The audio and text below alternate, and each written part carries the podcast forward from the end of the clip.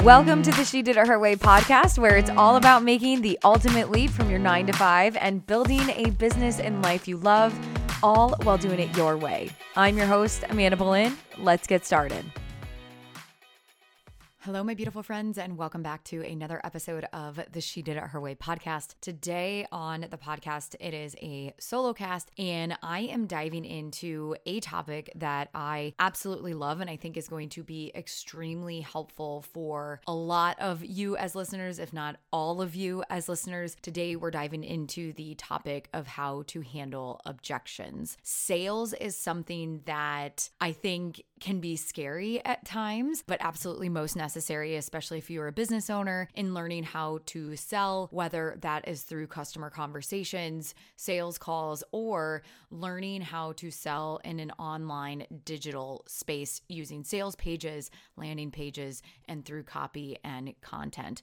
But today, I want to focus on the piece of a sales conversation, specifically if you are a coach or if you have an offer that has some sort of sales call component to your sales process. And so the example that I'm going to play with today is let's say you're a coach, you have either a high ticket one on one offer or a high ticket group coaching offer. And maybe you do a sales training webinar that then your prospects or buyers can sign up to schedule a 20 minute, 25 minute sales call conversation with you to learn a little bit more about your offer. The other example is let's say you have a intake form on your website, someone signs up through that intake form and now you are on the call. During that call, when you get to the end of it and you make your offer, you offer that buyer an opportunity to work with you, whether it's one-on-one or again like in a group coaching setting or something that you are selling, you are getting to that point and you make the offer. You invite them to sign up, to pay you. And you're saying, hey, based on our conversations, here's what I think makes most sense moving forward. And you invite them into your offer. Typically, in that moment, is usually where we might find ourselves meeting resistance. And they may say, that their objection is price. It could be timing, could be I don't have the bandwidth. There's a lot of universal objections, and sometimes the default thinking is to think that our objection is so unique. But one of the things that I have learned by leading, training, and experiencing my own self through sales conversations is that objections tend to be pretty universal. And it's how we move through that objection and handle that objection in the moment that will dictate the outcome of that sales call. Now, we won't win every single opportunity or every single sales call conversation that we have. But if we are currently closing two out of 10 sales calls that we have, and we can close one more, so three out of 10, whatever that rate, whatever that cost or that investment price of your offer, then you just increase that revenue. So if you have a high ticket offer that's $10,000 and normally you close two out of 10 calls, but you close three out of 10, you just increase your revenue by $10,000. And so moving the needle, even though sometimes it may feel small, can actually make a really, really big impact. And typically, what I have found that happens is that when we're in the sales conversation and that objection comes up, our tendency is either to freeze and we get nervous. And again, sales takes time. It's not something that we had automatically when we came out of a womb. We have to learn it. But we either freeze up and we get nervous and we turn red and we stumble over our words and we mentally are like, oh my gosh, I agree with them. Maybe we're not even as confident going into the sales conversation, which is a whole different separate conversation and podcast. But in that moment, we freeze up and our brain kind of freaks out. And we're like, oh, okay, okay, how do where, where do I go? We're thinking to our head, we're overwhelming ourselves. And then we get off the call as quickly as we can. The other thing that we have a tendency to do, and again, this is, doesn't mean that this happens all the time, but we do what I like to call feature dump. We try to resell our offer by stacking features and all the bells and whistles that our buyer doesn't even really care about. And when we stack all the features on top of one another and we say, well, you get this and you get that and you have this and you get this experience and this and this and this, and they don't really value it because they don't care, it actually devalues our offer. And then they're even more checked out of the conversation. The reason why people give objections, there's so many reasons why people give objections, but some of the top reasons that I have found through my sales training and my experience is one, they don't really fully understand the value of the offer that you're presenting. So that's one thing. They don't quite understand what your program or service does for them. What is the benefit of your coaching program, whether it's group or whether it's one on one? What is the transformation that it will provide? And what is the value that it offers? So that's number one. Number one, most people give objections because they don't understand the value. Two, they may give an objection that is really a smokescreen. It's not the true reason of giving their objection. And then it's up to us to really uncover and understand what is that true objection. And so they give objections because they don't understand the value. The other thing is is that they may not feel comfortable being honest with us about something that they don't understand. And so they give us that smokescreen. Now again, there are many reasons, other reasons why we get objections, but those are the two main reasons why people give objections. And so the question is how do we navigate objections? And there's a lot of different things that we can do to help mitigate and to help reduce objections, which I'm going to share here in just a minute. But when objections happen, our tendency is to go into a fight or flight. We freeze up or we start fighting. We start feature dumping. We start pushing. We start explaining why our offer is the best offer. Instead, what I want you to do is create space and take a moment and acknowledge, empathize how they might feel, why they might feel the way that they feel. And in this piece, I recommend acknowledging how they feel, not by saying, I can understand, because that phrase can be very off putting in some situations, but by acknowledging how you can see how they feel that way, right? I can see how you feel that way. It's a little different than I understand, but I can see how you feel that way. So we want to acknowledge and validate, let them know that we're listening rather than trying to sell them. That's often another mistake is that when we hear the objection, we go into freeze up or feature dump, we try to sell them. And when we try to sell them when they're not in a position of actually listening, we create more resistance and then they become checked out of the conversation. So when someone says, I love what you're doing, just now, like I don't have the financial resources at this time, I want you to acknowledge and say, hey, I can see that. Definitely a lot of my other clients have, have felt the same way, right? So we want to acknowledge. The second thing that we want to do when that objection comes up is we want to get curious, right? Sometimes they say, like I was saying earlier, they share an objection, they say an objection, but it's not really clear as to what that objection means. And it's okay for us to go back into discovery and to be curious we can go back and ask questions and say, you know, tell me a little bit more of what is the most important thing to you right now? What do you want to achieve in the next six to 12 months? Have them talk, get curious, clarify what it is. If they say timing, you know, now's not the right time. Hey, listen, I can completely see where you're coming from. Life is busy. There's a lot of things going on. Just so I know, as far as timing, what would make it the best time for you?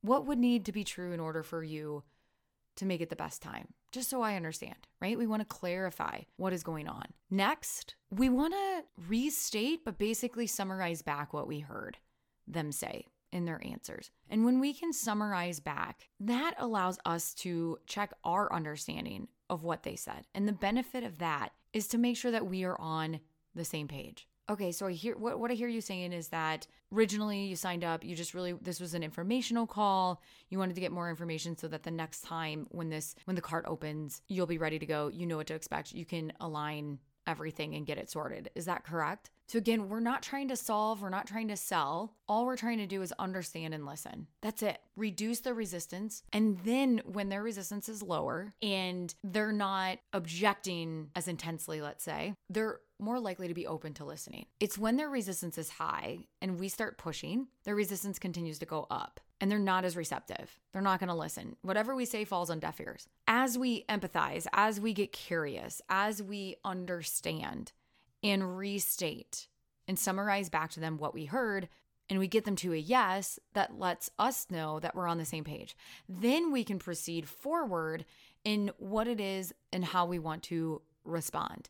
Maybe we bring up a few different points that we haven't discussed at that point in the sales call. Maybe we reiterate some of the benefits of the program and how it's going to help them overcome some of their objections. And again, we're not going to win them all, but if we can win one more out of 10, we can increase our conversion rate and increase our revenue. Okay.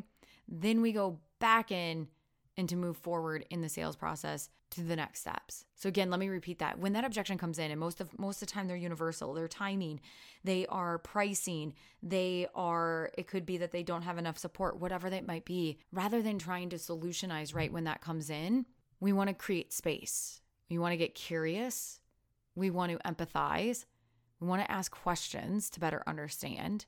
It's very much like a physician when you go see a doctor. They want to ask you questions so that they can better understand what it is that you're feeling, how are you feeling, what's going on, so that they can proceed forward with the correct recommendation in terms of how to move forward in the next steps. If you walked into a physician's office and simply said, I have a cough, and they go, Great, I know exactly what to offer you, you're thinking, Wait, what? They didn't do enough discovery. Do they really understand me? Let's go through the process. Let's validate by empathizing. Asking questions, getting curious, restating our understanding, getting that yes, and then we can respond in a way that makes the most sense based on what they shared with us. And again, it's okay. We're not going to win them all. But if we can just win one more out of 10, if we're already closing two out of 10, if we can win one more, think of what that would do for your business. The last piece I want to offer you is there are a couple things that we can do to reduce the number of objections that we get. So think about your sales intake form. When someone signs up for a discovery or sales call with you, what are the questions that you are asking on that form? And do they provide you with significant information that's significant that will put you in a stronger position when you go into the sales meeting? Or are they questions of like, tell me about yourself? It's a really vague question.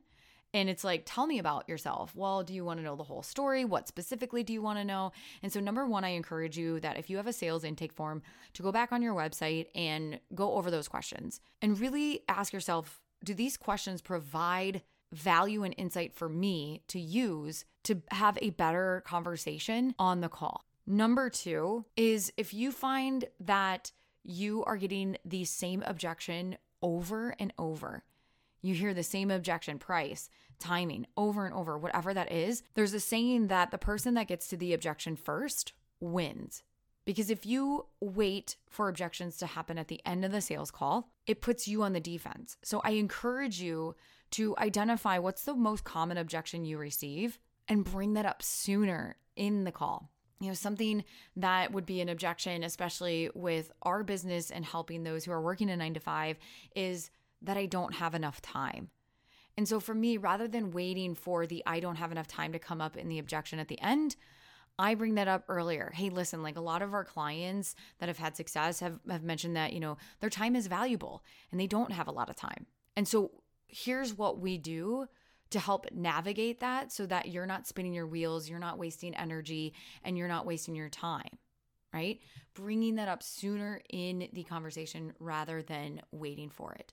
So, again, it's also overall qualifying. If you find that you're getting on calls and people that you are speaking to aren't necessarily your target audience, then the question is is how can we qualify them sooner? Is it a financial uh there's my Iowa accent, financial. I could take that out, but I think that's funny. Is it a financial requirement? Do you what what is the basis?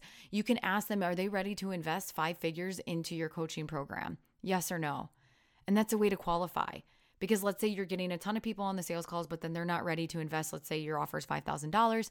How can we qualify that sooner? And we can put that in our intake form. When we can qualify sooner at the top of the funnel, it makes it more efficient, it makes it a more optimized funnel, and it saves you time and energy as the coach or the person on your sales team, making it overall more efficient. Okay. So, again, that is why don't freeze up. A couple of last parting thoughts when it comes to overcoming objections. Really figure out the mindset in which you go into sales calls. Are you nervous or are you confident? Are you steady and grounded in your offer? Do you believe in your offer? If not, let's go back and look at your mindset. What do we need to think in order to put you in a position of being confident? Now, if you're just starting out in business, repetition builds competence, which competence builds confidence. And so there is going to probably be that period in which you are uncomfortable because again sales is a skill set that we weren't born with we have to cultivate. And so don't get discouraged and think that just because you're uncomfortable and that that that you're quote unquote bad with it or that you should quit it just might mean that okay you're in the stage of where you're building that competence to get to that confidence piece. So remember that and get excited about objections. When people give you objections, the fact that they are giving an objection actually means that they're still in the conversation versus checked out. So that's a good thing. And stick to the process. Don't go right into trying to solutionize, don't try to go right into a response. Take a moment, empathize, create some space, get curious, and summarize back what you heard. Let them know that you're listening, not just trying to sell. Then respond accordingly in what makes the most sense. And again, as a recap, the two things that you can do to help reduce objections is one, qualify sooner in the sales process. You can do this by your intake form. And number two, bring it up earlier in the sales call itself. Lastly, one great thing that you can use your FAQ section for on your sales page is for objections. So, thinking about the most common, make a list of most common objections that you hear word for word. Don't just say price and put those in the FAQ section. That's a really great place on a sales page to overcome objections. So, what is the question that you're getting time and time again? And then what's your response? And put that in the FAQ section. I hope you enjoyed this week's podcast episode. I will see you back here next week. And until then, keep doing it your way. If you enjoyed today's podcast episode, you can head on over to she did it her way.com where you can access the entire vault of She Did It Her Way podcast episodes. And you can also access free trainings and resources all about how to make the ultimate leap from your nine to five. And if you enjoyed today's podcast episode, I would be so grateful if you headed on over to iTunes and left a review letting me know what you love about the She Did It Her Way podcast. Until next time, keep doing it your way.